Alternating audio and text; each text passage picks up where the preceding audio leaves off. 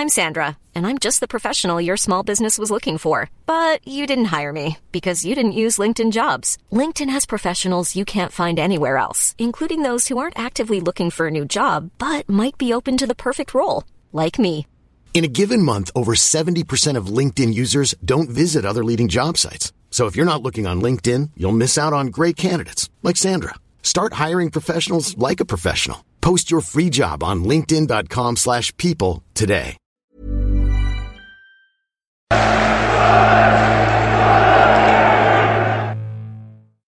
Welcome to the Wise Men Say Reaction Podcast. Sunderland have lost the first home game of the season against Charlton Athletic. Rubbish, really. I'm joined by Richard Easterbrook and Micky Lough to discuss the afternoon's proceedings, and I think that it's all a bit downbeat, isn't it, in the Harbour View studio? Richard, I mean, I'm glad I've had a good 10-minute walk down from the ground just to defumigate. Because fumigate. Yeah, I know. I think it was one of the lads raised it in the group chat the other day. When was the most fuming you've been at a match? I thought about this, and I was thinking about this midway through the game because I was absolutely foaming for a lot of the game, and it's a throwback to when I was in my mad days, you know, when I'd go all Stone Island up into a game. But oh wow, bring those days back, Richard. That never was there a Stone Island Journal shirt? Yeah, was. Must have very annoyed Micky Lough, I presume. Yeah, I'm over it now, really. Well, we're all over it now. Let's pretend we're not, because yeah, you know. Maybe, I'm not over it.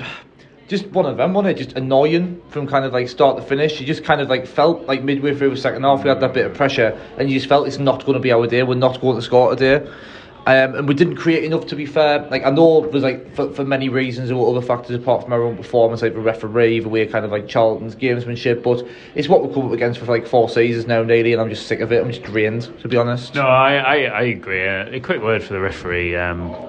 He managed to... We've seen some, I think, over the years in this division, some inept refereeing performances, but I think this fella with his beard on the right surpasses most.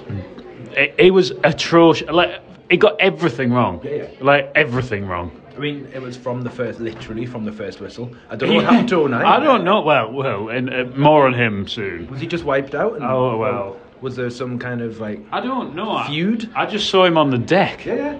Which he usually is, but I just saw like... I wasn't really watching, and then the next thing you know, O'Nien's on the deck and people are fuming. So. Well, I was in the process of trying to get out of a large surfer flag that had gone over our head in row 3. Oh, that's quite annoying. Well, I didn't see any of the dunes coming out. I was just surrounded by canvas. It was like going camping, but being at the stadium. So anyway, once that went... They took the knee, and I started applauding really loud and kind of making a point of it because people started to boo. But instantly, that's when O'Nien was wiped out. So that was from the first whistle, and I thought, the game's technically in play now. Yeah, so it was a yellow card then. Yeah. The referee doesn't do anything; he just pulls them up and goes, "Right, go on, go on." So that's from the first whistle, the referee just failed. So he's lost control of the game immediately. Like, I mean, because Charlton came with a definite game plan. And they probably executed it better than most sides in terms of trying to frustrate us and stop us from... Well, their manager, Johnny Jackson in charge of them today was very much like that as a player, I think. A dickhead. And that like really translated through their team. But they did a job though, fair play to them in a way. Like, you need a strong referee to kind of... to draw a line on, you know, how far they can go competitively. And I don't think he did that at all. And it just led to like... kind of like... prison rules for a 10-minute spell in the second half. It felt like both sides were getting absolutely no protection from the referee, and they were just flinging themselves into challenges. There was a moment in on the edge of their box in the second half where it was literally just like a free for all. It was sorry, mate. I wasn't going to jump in. I was just kind of like agreeing because I'd forgotten about that incident. But it was literally just bodies just flying everywhere in all directions. It was just mad. People on the deck. The ball was like under McGeady for a while. People just trying to kick it from. And it's like, I don't want to spend the whole pod talking about the referee, but I feel that particular linesman in front of me, the east stand towards the north stand, was like, he just gave nothing. He wasn't keeping up with play. He was about 90, and he was like, just a loser. Like he was like he just got hit. I think he just didn't give anything. Like there was a. It's a bit like, you know, when you play kind of like kids football, and you're like under 11s and that, and like someone's dad just stands with a flag and gives the throw-ins, but they can't give offside. It was like that. It was like someone running a line. Yeah, like in Sunday League when they don't have a linesman, so they just get one of the subs to run the line. Yeah, and he just doesn't give anything because he doesn't want to be shot. But I mean, I played my Sunday League in Middlesbrough, so literally, well, you want to be shot. Well, would be shot. Yeah. But well, speaking of, well, people who should be shot. No. But they aside from the refereeing display aberration, we weren't very good, really. No. We just didn't seem to ever get a grip on the game. I feel that in possession we were like lax, we were wasteful, slow, ponderous, everything we haven't been. And I didn't see it coming, to be fair, Mick. No, I think everything about that game, it just was like laboured and a bit of fatigue coming in, maybe. Which we have played a lot of games lately, fair enough, but we've been rotating the squad heavily, and it's been the same for like Charlton. They've had a lot of games as well, and I know they had a bit of impetus with a new manager, but everything we did, like you say, it looked like ponderous. And as we entered the last like 20-30 minutes of the game, there was nothing we were doing which suggested that maybe we were going to break them down and get the equaliser. It just looked kind of like we just lacked ideas. And the thing was, though, we were kind of doing nothing. We weren't even really just like slinging it long. It was just kind of like a halfway house, and we just didn't look as though we knew quite what to do to try and like get the goal. And then like another time, like I'm not digging out like Jaxu, like kind of on a personal level, but he tries to play with like lovely like little intricate ball, but with 2 minutes left of the game. That's fine if you turn it off. Yeah, and everyone's in the box. Yeah. Like sometimes you have just got to go along. Like it's all very well like having principles and stuff, and I applaud them, but when it gets to that stage in the game, sometimes you have just got to kind of create a bit of chaos. Yeah. Particularly with the attacking options we've got on the bench. If there's a shot on, you don't have to put it in the top corner. You don't have to float it into the top corner. Just shoot. Well, Power tried that, and people have gone on about it ever since. Yeah. It's still in the air, that one. It's just about landed. But it just didn't really work. Nothing seemed to really come together. I think as well, like, as much as I've praised Johnson, and rightly so, recently, I think today, like, some of his subs do need to be questioned. I didn't understand the Evans one.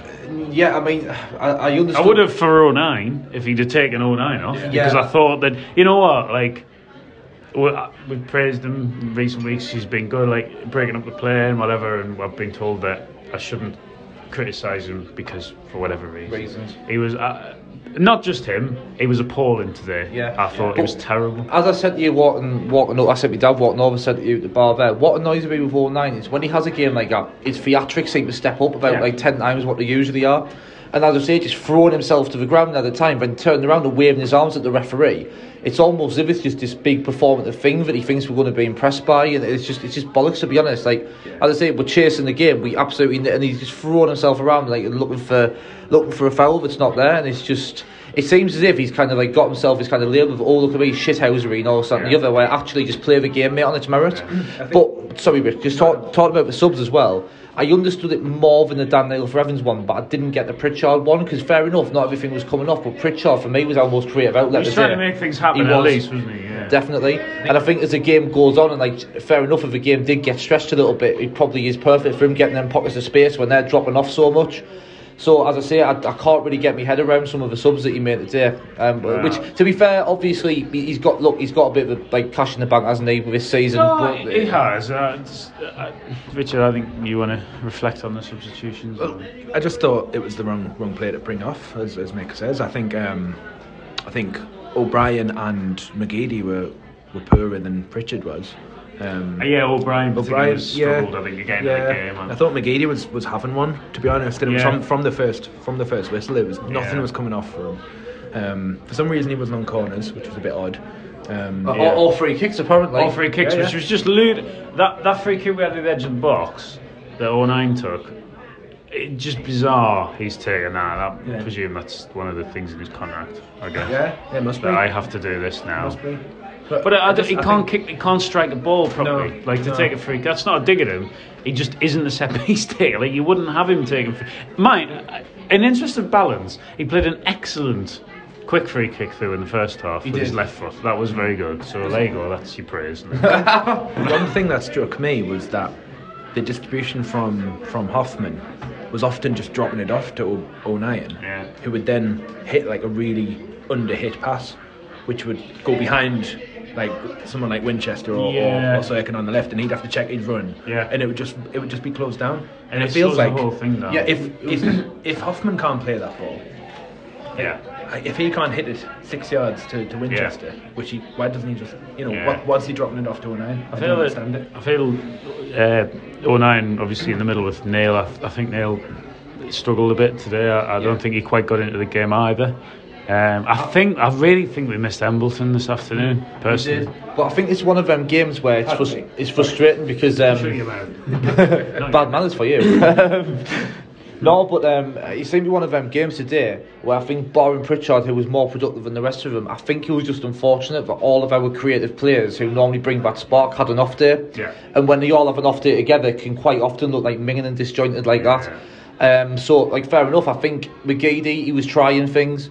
Dan Neil was trying things. They had a lovely little combination, to be fair, in the first half where it was flashed across the face of goal. And if O'Brien's made a run for the middle there, we're 1-0 up and we're probably not having this conversation. Yeah. But it didn't happen. I think that was just kind of a story of our afternoon, just kind of like creating decent openings. It was just so kind of reminiscent of the bad Sunderland we've seen since we've come down to this level. No, it's true. Like you said, just nothing worked. It was like almost like a best of like our bad games that we've had at this level, but felt like the greatest hits of League One. Yeah, it did, and I was adamant we should have had a penalty in the second half, but apparently it hit him in the face. I've not seen it back. No, that wasn't. Well, I was right in front of it, and I was like the linesman got some pretty. That strong. That may as well have been in Berwick. Obviously, bro, three of the bad weather's coming, Richard. You've got that look. I tell you what, I had gloves today. I had gloves. I made a mistake, and I had to go and get gloves from B&M on the way in. Oh no, that's a sad day you've had. Sad day. Sad day. Richard's bad decisions. It's a bad. That's 2 defeats in. Is that 4 league games? So. Yeah. We need that makes the Rotherham game a bit bigger now.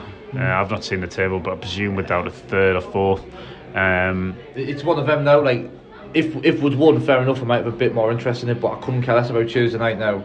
We just don't have the depth to do. If we win, great, but we can't be like kind of playing people we're going to play on Saturday. We need a bit of time. Well, we need to beat Rotherham now, and I'm not. Look, it's a blip again, and it's going to happen the way we play, but.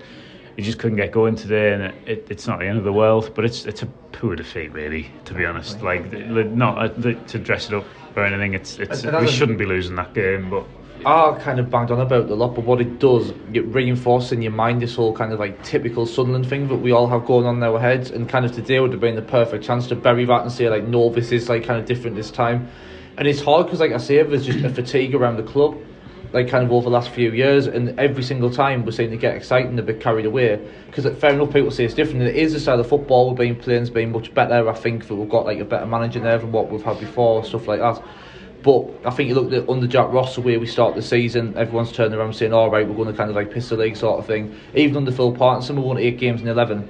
Yes. And we went on a really good run. We were kind of like 3-0 up at half time quite often, and you thought we've turned the corner. And then reverted to type under Parkinson. Even last season, we were averaging over 2 points a game at the start, had the highest XG in the league. Fair enough, it wasn't the prettiest to watch, but everyone was banging on about, is this the most efficient Sunderland side we've seen since we came down to this level? And now again, we've had and I'm not saying we're now going to go on a bad run, by the way, I'm just saying it's so easy for that fatigue to set in. I feel that I just think we need to be a little bit careful not to slip into a bad run, really, because it's not the end of the world. Like, it's the first home defeat we've had this season, I think we need to bounce back next week quickly. And then obviously we've got Sheffield Wednesday on the back of that. So it's a big week next week. You need to be taking 4 points from them 2 games. I'm not too bothered about Tuesday night. If we get through, great. I agree, Mick. I don't really care. I think we're not going to win the League Cup. Not with that attitude, we won't. Well, we couldn't beat them fucking idiots today, could we? We're not going to win the fucking League Cup. I hate Charlton, mate. I don't like them, mate. I think that's the frustration. Sasha Illich played well, though. Yeah, good man. Richard Rufus at the back. Yeah, Mark Fish. Yeah. Clive Mendonca songs as well, the Charlton fans, yeah. I saw someone walk past us wearing that awful mesh shirt from the years, and I felt it was personal. I felt he'd gone, I'm going to wear this because I'm a loser. Yeah, Well, speaking of losers, Gareth and Stephen will be back on. But actually, I don't think Stephen is. Gareth and someone will be back on Monday night. I don't want to talk about this for any longer because I want to go and get drunk. I've just got images in my mind of Luke O'Neill trying to save the ball. Well, I've now got images in my mind of Lionel Perez trying to come out and claim the ball, and Richard Rufus nodding it into an empty net in front of. Great. Yeah. So that's all from us. Thanks for listening.